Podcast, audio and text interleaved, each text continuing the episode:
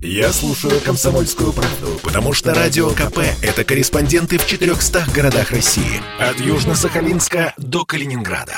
Я слушаю Радио КП и тебе рекомендую.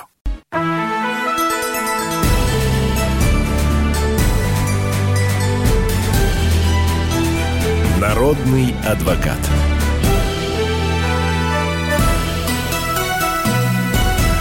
Вы слушаете радио «Комсомольская правда». Антон Челышев у микрофона. Начинаем наш юридический час. Сегодня с нами кандидат юридических наук, адвокат Аркадий Анишин. Аркадий Юрьевич, приветствую. Добрый день, Антон. С удовольствием принял приглашение участвовать в программе.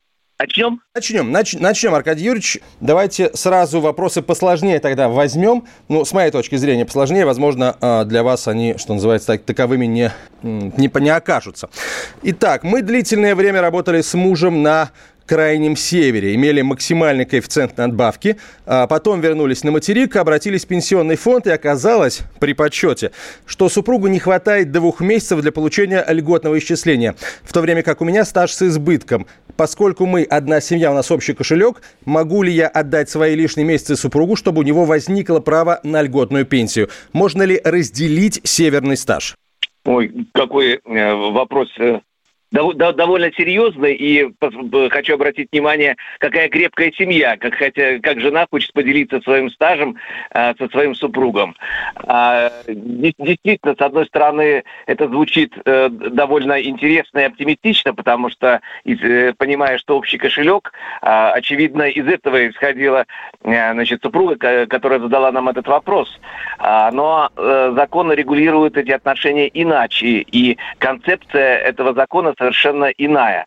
А в чем это проявляется? Это проявляется в том, что каждый самостоятельно должен заработать себе на пенсию. И именно подсчет идет, естественно, индивидуальный. Одновременно хотел бы напомнить, что любое обращение в пенсионный фонд, то есть пенсия назначается не тогда, когда наступили обстоятельства, которые позволяют говорить о пенсии, а именно носит заявительный характер. То есть кто бы ни был, в каком возрасте, и когда бы ни наступил возраст обратиться за пенсией, я специально говорю именно в 2 обстоятельствах: есть льготные пенсии, есть пенсия по старости. Так вот, когда бы не наступили эти обстоятельства, ждать того, что государство само вспомнит о своем гражданине и назначит ему пенсию, не приходится, потому что необходимо, повторяю, обратиться с письменным заявлением и просить назначить пенсию. Так вот, исходя из того постулата закона, что пенсия назначается каждому индивидуально, к сожалению, нельзя поделиться своим стажем, льготным в том числе, и передать свои права, ведь это права передаются другому лицу, это непозволительно. Поэтому в этом случае или надо смириться, или, наверное, посоветовать, если еще позволяет время, есть силы, есть интересы, есть желание, то супругу, которому недостают какие-то месяцы или какие-то там, годы, наверное, многовато, а если это разумная цифра, и которая не граничит с периодом, когда наступит право получения пенсии по старости, может быть, следует вернуться и доработать эти дни, эти месяцы для того, чтобы получить соответствующую выслугу и соответствующее право на, в данном случае, на льготную пенсию. Mm-hmm. Так что пожалуй, такой совет, но действительно приятно, что супруга решила и готова поделиться излишним своим стажем в пользу своего супруга. Ну да, это действительно звучит так очень душевно, что называется. Да. Я, Аркадий Юрьевич, сегодня весь день призывал слушателей присылать вопросы, связанные с наступлением этих кавикул, очередного локдауна недельного. В первую очередь тех, кто работает и, возможно, столкнулся с какими-то проблемами у работодателя. Повторяю я этот призыв. Ковид действительно, в общем, не дремлет. Вновь распространяется эта цепочка заражений. К сожалению, собственно, ровно поэтому Аркадий Юрьевич сегодня с нами в удаленном режиме работает. Как только станет полегче, мы ждем от студии. В общем, Аркадий Юрьевич, вопрос. Так, давайте, вот важный, интересный с моей точки зрения. Я пенсионерка, решила купить внуку компьютер в кредит. Кредит мне выдали на несколько лет. Сейчас я не не работаю, пенсия маленькая, платить за кредит больно, банально нечем. Кто-то из, и больно тоже, надо сказать, да. Кто-то из знакомых сказал, что я могу временно не платить за кредит до момента, пока не устроюсь на работу, однако я сомневаюсь, правильно ли я поступаю, не выплачивая сейчас кредит. Вот как-то так, Аркадий Юрьевич, что скажете? Скажу однозначно, что надо понимать природу кредита. Что такое кредит?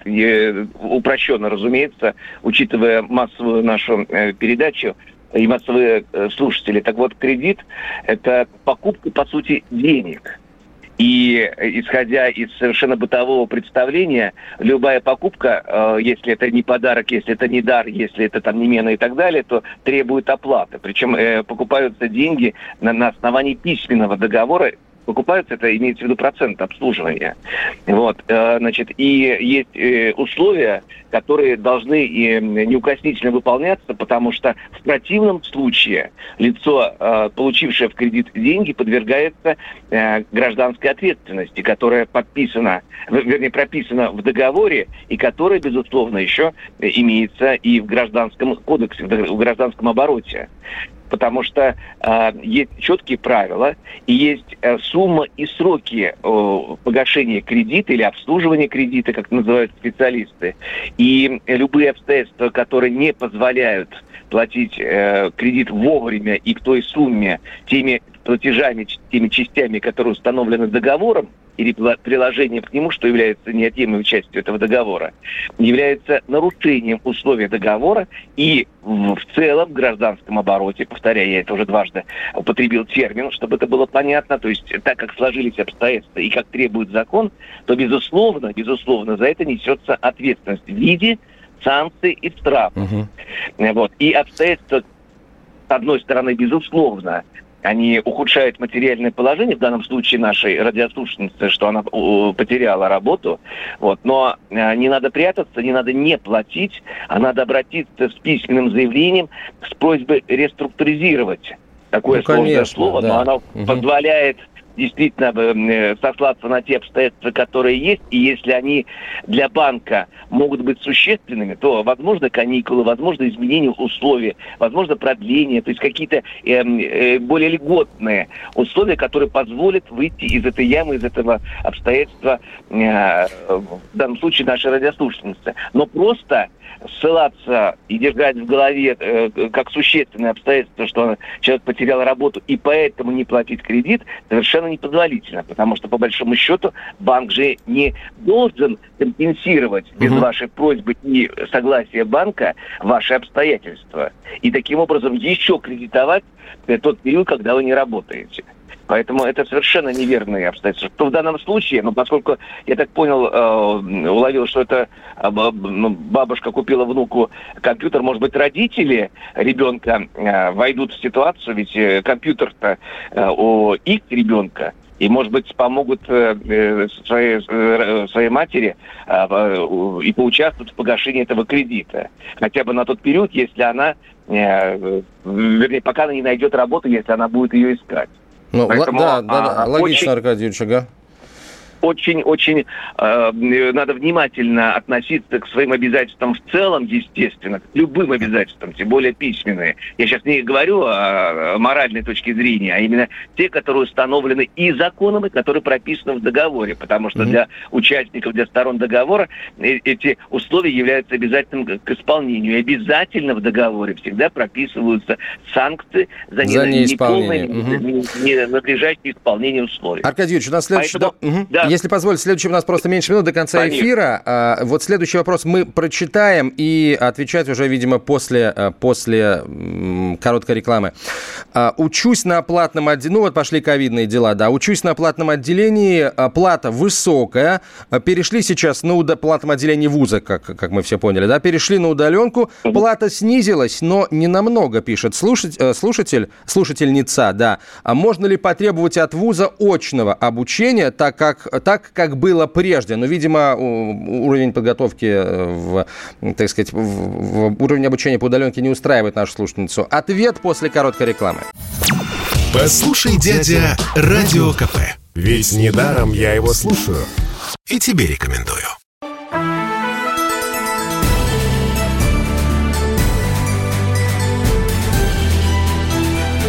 Народный адвокат.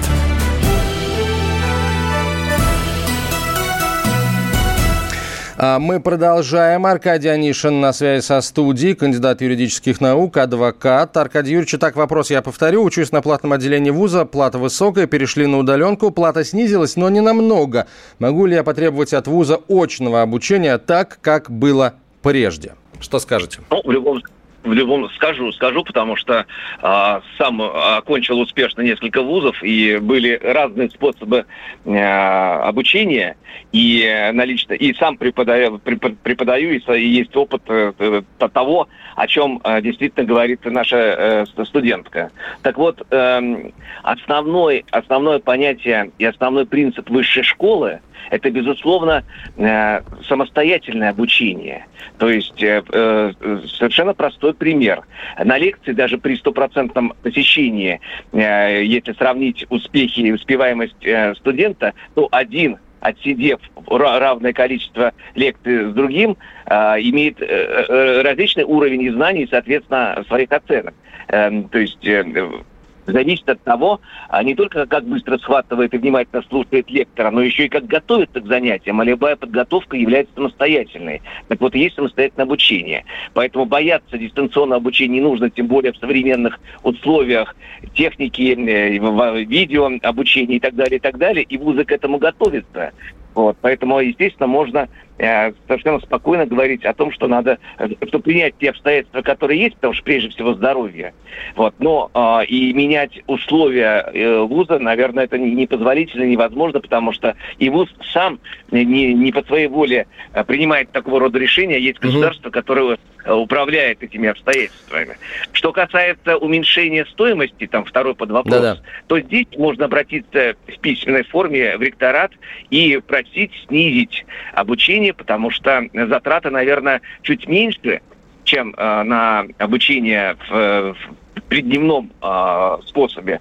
Вот, поэтому здесь только можно говорить о диалоге, понимая, естественно, что вуз и государство заботятся, какой бы ни был вуз, частный или государственный, заботятся прежде всего о здоровье самого студента, ну и студент сам о себе должен заботиться. Поэтому принимать те обстоятельства и, может быть, поднажать на самостоятельное обучение, да, на самоподготовку. Да, второй уже, Аркадий, спасибо. Да, второй уже вопрос, в ответ на который, так если, в сухом остатке есть рекомендация вступать в диалог. В первом случае с банком, где кредит, во втором случае с вузом, где хочет наша слушательница курса юриспруденции, например, снизить стоимость. Хорошо, давайте к другим вопросам. Вот, пожалуй, наследственные дела давайте рассмотрим. Еще раз скажу, ковидные истории. Давайте, если у вас вопрос, связанный с ковидом и работой, пожалуйста, помечайте свои сообщения вот этими словами «ковид», «работа», большими буквами набирайте, я буду на них обращать внимание. Поехали. Месяц назад умер отец, пишет слушатель, скоропостижно. Нынешняя его семья на связь не выходит. Я сделал дубликат свидетельства о смерти. Куда мне теперь идти, чтобы получить документы на гараж и автомобиль для нотариуса? Да, дело еще не открыто. Мне нужна доля от гаража и авто. Квартира меня не интересует. И слушатель добавляет, что документов нет никаких, не уточняя, о каких документах идет речь. Вопрос, с чего начать? В первую очередь надо начать с того, что надо обратиться к нотариусу за открытием наследства. Потому что закон четко совершенно для того, чтобы не было каких-то поползновений и противодействия сторон, то есть потенциальных наследников, определяет одного нотариуса. И кто первый обратится, там есть еще определенные обстоятельства, кто первый обратится к нотариусу с письменным заявлением и откроет наследственное дело, уже туда обязательно, к этому нотариусу уже должны обратиться и другие родственники. И если какого-то документа не будет хватать, и наш радиослушатель не знает, куда обратиться, то та сторона, которая владеет документами, обладает теми же правами и одновременно теми же обязанностями и должна представить нотариусу доказательства о том, что наследодатель был собственником того имущества, которое подлежит разделу. Поэтому, может быть, та сторона принесет документы. То есть она не принести их она не может, иными словами, если нотариус затребует. Конечно, тогда не будет разделено это имущество, которое подлежит разделу. Mm-hmm. Ну, а в общем в порядке необходимо обратиться в Росреестр и получить какие-то документы. Если это будет затруднительно самому потенциальному наследнику, то нотариус выдает справки, требования, или сам обратиться по просьбе наследодателя, это платная, по-моему, услуга, вот, или же тогда выдаст на руки справку, и тогда надо будет эту справку mm-hmm. доставить по соответствующему адресу. И таким образом будет определена масса. Что касается «мне не нужна квартира», то и квартира будет... нельзя отказаться от части наследуемого имущества. То есть имущество будет все поделено, а потом уже часть этой квартиры, которая не нужна, но я думаю, что в процессе она понадобится, безусловно. Потому что это предмет торга. Значит, когда каждый получит свою долю, и это будет все документально, естественно, зарегистрировано, переход... в порядке наследования этого имущества, тогда уже наследники будут определять, кому что нужнее. Потому что совершенно понятно, если существует другая семья у лица, который был наследником, то вместе они в одной квартире проживать не будут. И, естественно, те, кто останутся в квартире, будут переживать насчет доли, которая останется на стороне. Поэтому они будут стремиться собрать долю к 100% с тем, чтобы обезопасить себя в последующем. Поэтому это есть предмет для торга, в том числе и для гаража, в частности, в данном случае. Так, следующий вопрос, Аркадий Юрьевич, спасибо.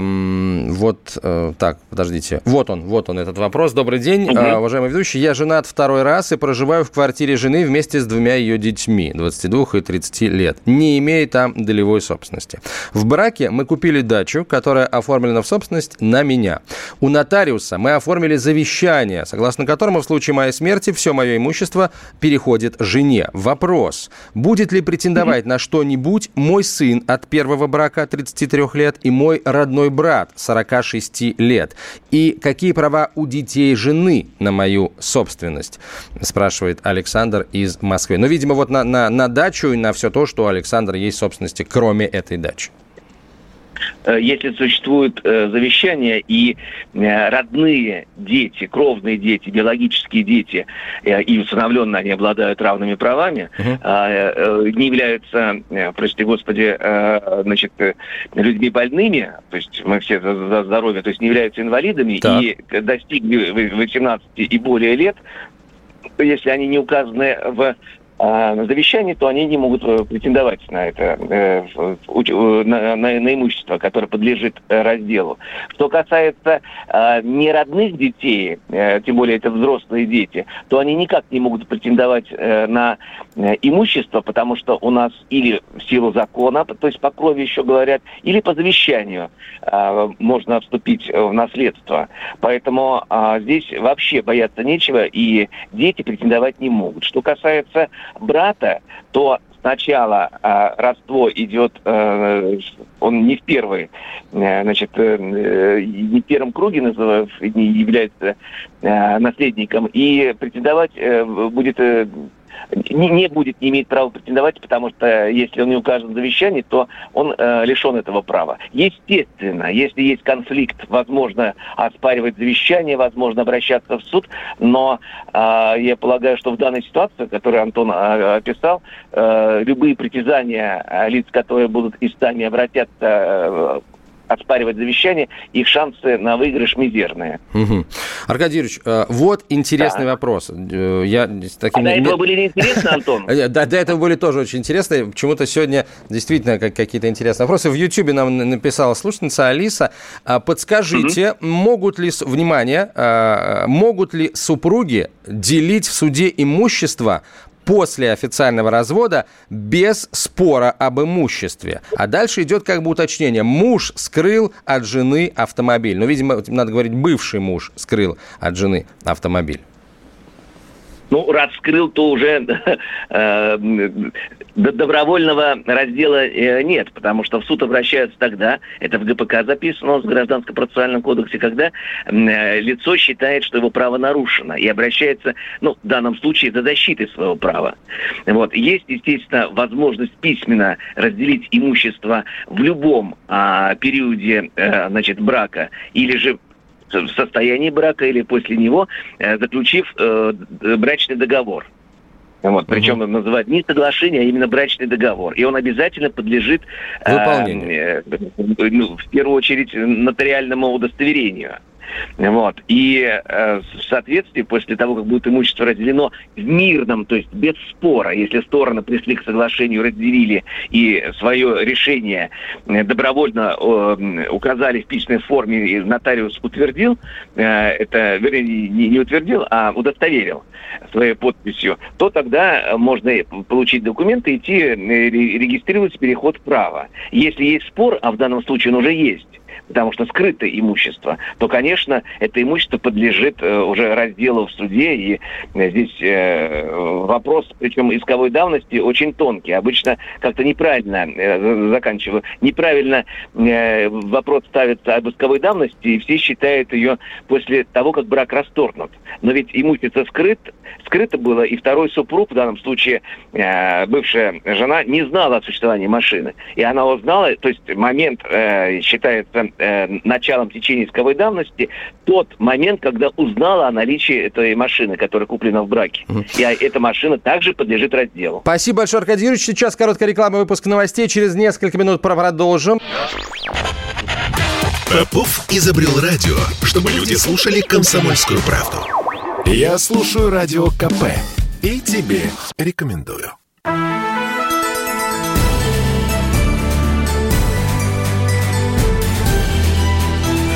Народный адвокат.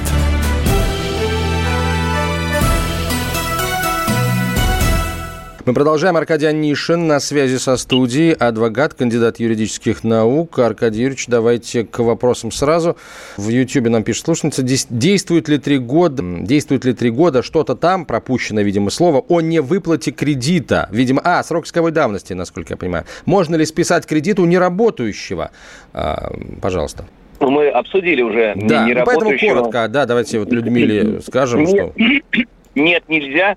И исковая давность здесь другое имеет юридическое значение и последствия, потому что нарушение длящееся, как не платит, так и не платит. Поэтому непонятно, с какого момента решила наша радиослушательница исчислять эту исковую давность. Мало того, за весь период неуплаты, нарушения условий исполнения договора начисляются штрафы и пени. Поэтому здесь говорить о том, что если проскочил 3 года и никто не обратил внимания, то это совершенно другая ситуация.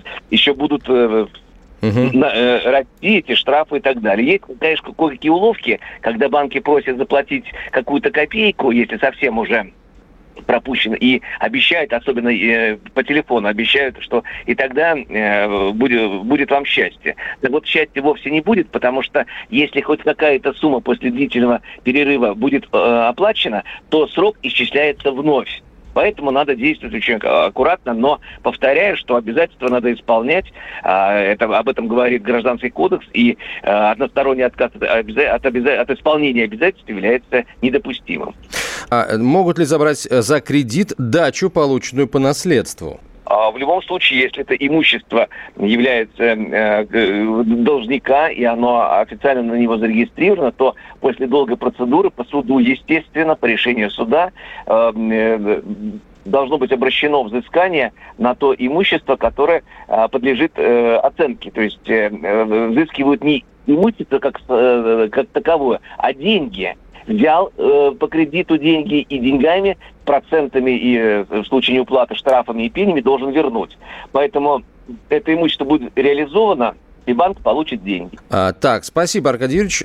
Интересная история тоже. У меня была 1/2. То есть полквартиры, доля. 1/2 доли, в 3-комнатной квартире по договору купли-продажи. Сейчас осталась 1/28.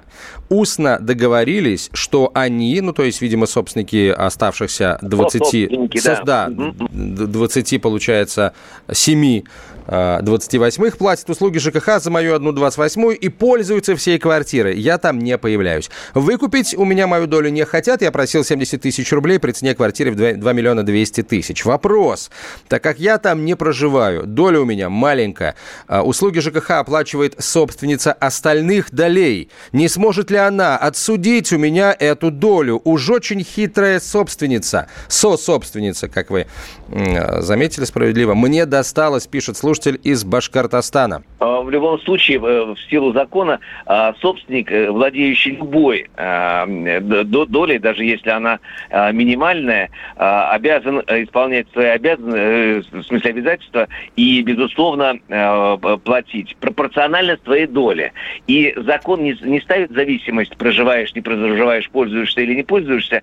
Есть доля, оплачивая, безусловно, там, если стоят счетчики, то по факту, электричество, безусловно, по факту. Поэтому, если не стоят, то надо будет доказывать, что я не проживаю. Но иные обязательства должны быть оплачены. Это обязанности и обязательства. Другое дело, что собственница не может, безусловно, просто так в счет погашения долга образовавшегося забрать долю. Это невозможно. А вот в суде истребовать, если это длительный период и сумма набегает, и она какая-то значимая, истребовать сумму может путем обращения в суд у сособственника. И сособственник будет обязан эту сумму погасить, даже если не пользуется. Потому что никто эти обязательства по уплате, повторяю, не отнимал, не лишал, и обязан в любом случае платить. Аркадий Ильич, тут, насколько я понимаю, да, слушатель не уклоняется от уплаты услуг ЖКХ. Видимо, они договорились устно. Вот что вы посоветуете? Может быть, просто разделить, простите, лицевые счета и платить вот эту свою копеечку за услуги ЖКХ, чтобы никаких вопросов не было потом? Совершенно верно. Сейчас, правда, лицевой счет не делят, но там по-другому делят. Ага. Идея правильная. Для того, чтобы себя обезопасить, то, безусловно, надо или письменное согласие, что ты не проживаешь, а я тогда плачу по факту, потому что пользуюсь и этой мизерной долей. Но для того, чтобы потом не возникло каких-то недоразумений, так лучше все-таки разделить. И ведь 1,28 это какие-то совершенно копеечные, я так понимаю, сумма-то, все-таки платить. Или же тогда заключить договор между собой о том, что ты к этой квартире никакого не имеешь отношения, но при этом я плачу. То есть то лицо, которое там проживает. Но я бы лучше посоветовал разделить. И... Другое дело, что может от имени того лица, которое владеет 1,28, эту квитанцию может платить и то лицо, которое проживает в этой квартире. Закон не запрещает. Но формально юридически, от кого бы ни шел платеж, если там в платежном, как раньше говорили, в жировке, в квитанции указаны инициалы собственника 1,28, то кто бы ни платил, в любом случае будет платеж засчитан от того лица, который указан в квитанциях. Спасибо, Аркадий Юрьевич. Вот тогда еще вопрос. Вот слушатель сказал, давайте просто разберем ситуацию до конца, потому что она, мне кажется, довольно распространенная. Он говорит, что, видимо, хотел продать им свою долю, за 70 тысяч рублей, они отказываются. Может ли наш слушатель продать свою долю не сособственникам, а каким-то другим людям, если сособственники официально откажутся от покупки?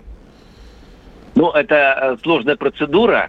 Продать может, если он каждому сособственнику предложит в письменной форме через нотариуса, предложение указав сумму, и по прошествии месяца, если не получили ответ или получили письменный отказ, тогда можно предложить третьему лицу, который не является собственником. Но я бы не рекомендовал никому играть с огнем, потому что на практике когда-нибудь, если Антон еще пригласит меня и позволит чуть побольше рассказать, то я из собственного опыта адвокатского, юридического расскажу много грустных историй, когда кто-то пренебрег этой небольшой доли, и потом получил очень большие проблемы, несопоставимые по размерам с этой долей.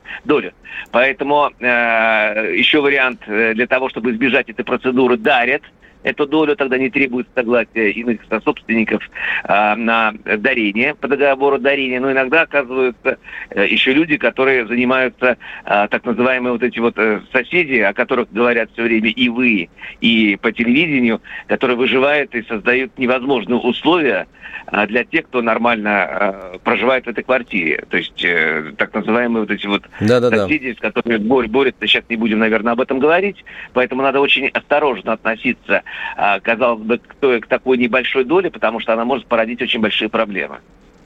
Да, спасибо большое. Спасибо, Аркадий Юрьевич. Давайте к другим. Вот интересный вопрос из Перми. Да, из Перми. 3 года в собственности есть квартира. Получил ее по наследству. Купил новую. Право на новую квартиру еще не оформил право собственности. Если оформить право собственности на новую квартиру, а потом продать имевшуюся, то придется ли мне платить налог с продажи? Или лучше сначала продать старую, пока она одна, а потом оформлять право на новую квартиру? Никаким образом квартиры между собой не увязаны, и права никак не коррелируются, то есть никак не связаны, и никак одни обстоятельства не влияют на другие. Закон говорит совершенно иное, что если в пользование имущество, полученное безвозмездно путем вступления в наследство или дарения, то нынешний 5-летний срок пользования этой квартиры, которая избавляет от уплаты налога, в данном случае действует 3-летний срок, поэтому есть желание продать, не увязывая, повторяю, со второй квартиры вновь приобретаемой, то никакого налога платить никто не будет. Имеется в виду 13%. И повторяю, что очередность приобретения и реализации этих квартир никакого значения не имеет и не порождает никаких дополнительных обязательств для собственника. Так, спасибо, Аркадий Юрьевич. Так, у нас есть еще несколько вопросов, связанных с... по приобретательной давности всегда интересные вопросы. Так, сколько у нас до конца этой части эфира? Минута. Тогда вопрос задаю, ответ уже после короткой рекламы. Александр в Ютьюбе пишет. Можно ли законно взять участок на основании права приобретательной давности, если участок ничейный? Мы за ним ухаживаем уже 16 лет. Наш участок с ним не граничит. Находится он в садовом СДТ, каком-то там товариществе. Участок 6 соток. Тут ключевой вопрос. Участок нашего слушателя с этим участком, за которым они ухаживают на протяжении 16 лет, то есть пользуются им открыто, не граничит. Но это с моей непрофессиональной точки зрения. Есть еще пара вопросов по приобретательной давности, но их уже, насколько я понимаю, мы озвучим после короткой рекламы. Аркадий Анишин на связи со студией, кандидат юридических наук, адвокат. Я предпочитаю правду, а не слухи. Поэтому я слушаю Радио КП. И тебе рекомендую.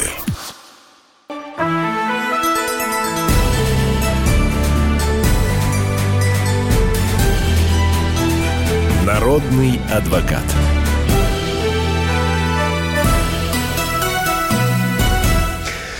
Продолжаем. Антон Челышев у микрофона, Аркадий Анишин на связи со студией, кандидат юридических наук. Итак, Аркадий Юрьевич, пожалуйста, можно ли законно взять участок на основании приобретательной давности, если он ничейный, мы за ним ухаживаем 16 лет, наш участок с ним не граничит, площадь 600? Во-первых, такой переход вправо, как взять, закон не предусматривает. Антон читает то, что получает, естественно. Всегда.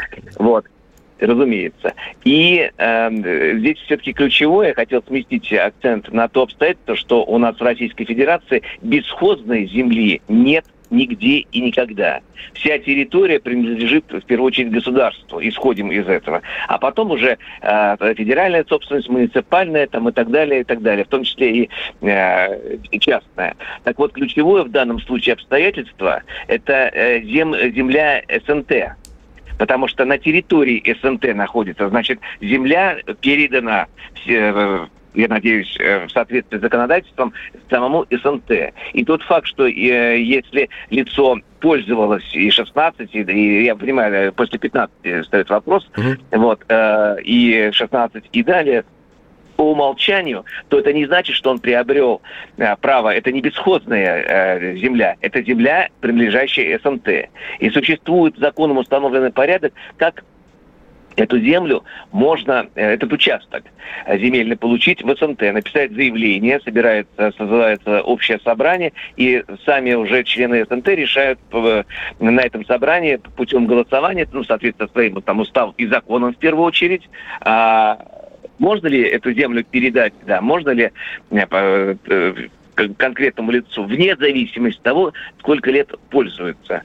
Просто как основание можно написать, что вот открыто пользуясь 16 лет, земля, никто ее не востребовал, СНТ тоже не востребовала, вот прошу закрепить за собой там, и так далее, и так далее. Таким образом. Но просто вот исходя из постулата, неправильного постулата, что земля бесхозная, и я открыто пользуюсь там 16 лет, это не те обстоятельства, которые позволят применить этот закон, на который ссылается наш радиослушатель. Поэтому в данном случае, повторяю, земля СНТ, и надо обращаться с письменным заявлением в установленном порядке к управлению СНТ. Так, спасибо. Разрешением этого вопроса. Спасибо. Ага. Так, следующий вопрос тоже связанный с землей. Но здесь, да, не приобретать недавно. Здесь другое, мне кажется, посложнее. Можно ли бесплатно оформить в собственность земельный участок, который на кадастровом учете с 2011 года, если дом 1953 года постройки куплен у завода, потом мы купили до 1990 года, видимо, сделка прошла до 90 года, а красная линия вдоль дороги отрезает угол дома и установлена городом с 1989 года. В 2006 году скорректировано незначительно. Все соседи оформили право на землю по линии застройки, и произошло это еще до 2019 года. Мы одни оказались на территории общего пользования. Область из-за пересечения красной линии нам отказывает. Можно ли оформить собственность такой земельный участок? Ну вот под пятном застройки получается. Ну, раз отказывает, то уже нельзя, получается. Или надо обжаловать отказ, или доказывать эти обстоятельства, ссылаясь той информации, которую Антон озвучил, для того, чтобы принять решение, то есть в виде совета, очень сложно и мало. Потому что почему прошли эти красные линии, чем они были обоснованы? Естественно, по идее, там часть дома, угол или какую-то стену никто рушить не будет, но в любом случае надо понимать, что происходит. Потому что какие-то обстоятельства заставили указать на эту красную линию. И надо за разъяснениями обратиться, сославшись на то, что вы давно пользуетесь, и уже в последующее время, как вы получили и землю, и дом, где не было проблем, естественно, и обременений в том числе, вдруг возникла красная линия. Надо обратиться за разъяснением. А в разъяснении оно должно быть неформальным, не просто отказано, ссылаясь на подпункты. Я знаю, о чем идет речь, потому что тоже не раз участвовал в таких делах. Вот здесь надо четко получить отказ, на основании чего проведена эта красная линия. И после этого, если Антон не возражает, наш радиослушатель уже с отказом, который нам озвучит, может обратиться, и в последующем мы можем ему дать более конкретный совет. А сейчас обратиться за разъяснениями в ту организацию, которая приняла решение отказать. Антон не возражает, никогда не чувствовал себя таким важным. Аркадий Юрьевич, вот интересный вопрос, связанный с нотариальными услугами. Отец дал мне нотариально оформленную доверенность на открытие счета в банке. В банке мне отказали, так как в доверенности не указан мобильный номер телефона отца. Нотариус переделывать доверенность бесплатно не хочет. Имеет ли он на это право и что делать? Конечно, имеет, потому что текст самой доверенности и тот объем полномочий и прав, которые доверитель передает своему поверенному, определяет сам доверитель, а нотариус только удостоверяет подпись, естественно, законность этих требований. Поэтому, если что-то не указано неверно, то придется переделывать, и услуга подлежит оплате и госпошлина, и, возможно, дополнительно, сейчас, правда, по-другому решается вопрос, в том объеме, в котором определен закон. Поэтому это не переделка, это новая доверенность. Так. Следующий вопрос. Как отказаться от права собственности на половину квартиры? Бывший жених подарил перед свадьбой. Брак в итоге не был заключен, у него оказалось много дурных привычек. Он проживает в квартире один, но платежка на двоих, и у меня возник долг. Так и возникло и имущество. Что важнее, надо для себя определить не обиду, сейчас руководствоваться обидой, а, наверное, материальными какими-то соображениями. Если есть квартира, то уже плати за эту квартиру-то. Зачем отказываться? Можно же продать. Можно же продать и отказаться от нее таким вот образом. В том числе, да. Поэтому тут надо исходить все-таки из разумного. Утихомирить обиду, и квартира есть квартира. В любом случае, те платежи совершенно несопоставимы со стоимостью квартиры, даже ее доля. Угу. Так, гаражный вопрос, вот тоже интересный, что-то давно такого не припомню.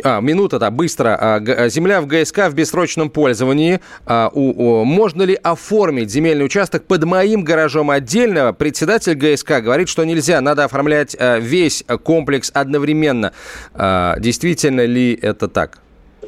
Действительно так, потому что если кто-то оформит, то получаются там большие проблемы для последующих. Поэтому надо объединиться, коллективно заплатить, поучаствовать финансово в всех земельных процедурах, и в том числе и регистрационных, и совместно определить долю и земельный участок, если это одноэтажный гараж. Угу. Если двухэтажный, то тоже существует большая проблема, потому что надстройка же на одной и той же земле получается. Поэтому вопрос очень серьезный. Все, я понял, что... Да. Я хотел сказать, что одновременно нельзя, одновременно можно. Да. Спасибо большое. Аркадий Анишин был на связи со студией, кандидат юридических наук, адвокат. Спасибо большое. Всем спасибо за внимание. Народный адвокат.